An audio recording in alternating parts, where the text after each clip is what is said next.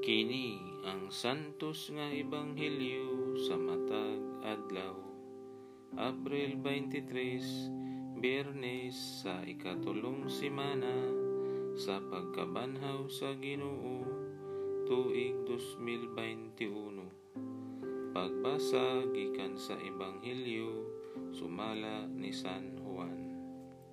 Nakahaling og mainit nga panaglalisay sa mga tawo ang mga pulong nga gisulti ni Hesus. Unsaon man niining tawhana, paghatag kanato sa iyang unod aron kanon. Nangutana sila. Si Hesus miingon kanila, Sultihan ko kamo, kung dili kamo mukaon sa unod sa anak sa tawo, ug dili mo inom sa iyang dugo, dili kamo makabaton og kinabuhi.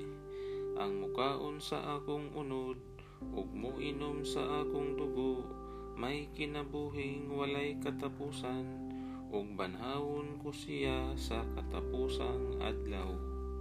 Kay ang akong unod, mao ang matuod nga pagkaon, ug ang akong dugo, ang matuod nga ilimnon.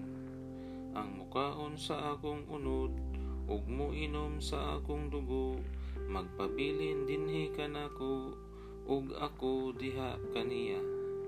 Ang buhing amahan, maoy nagpadala kanako, ug tungod kaniya, buhi usab ako.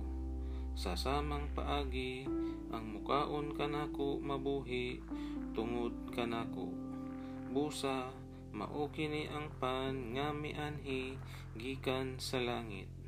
Dili kini sama sa pan nga gikaon sa inyong mga katigulangan ug unya nangamatay gihapon. Ang mukaon ni ining maong pan mabuhi sa dayon. Gisulti kini ni Jesus samtang nagtudlo siya didto sa sinaguga sa Kapernaum ang Ebanghelyo sa Ginoo.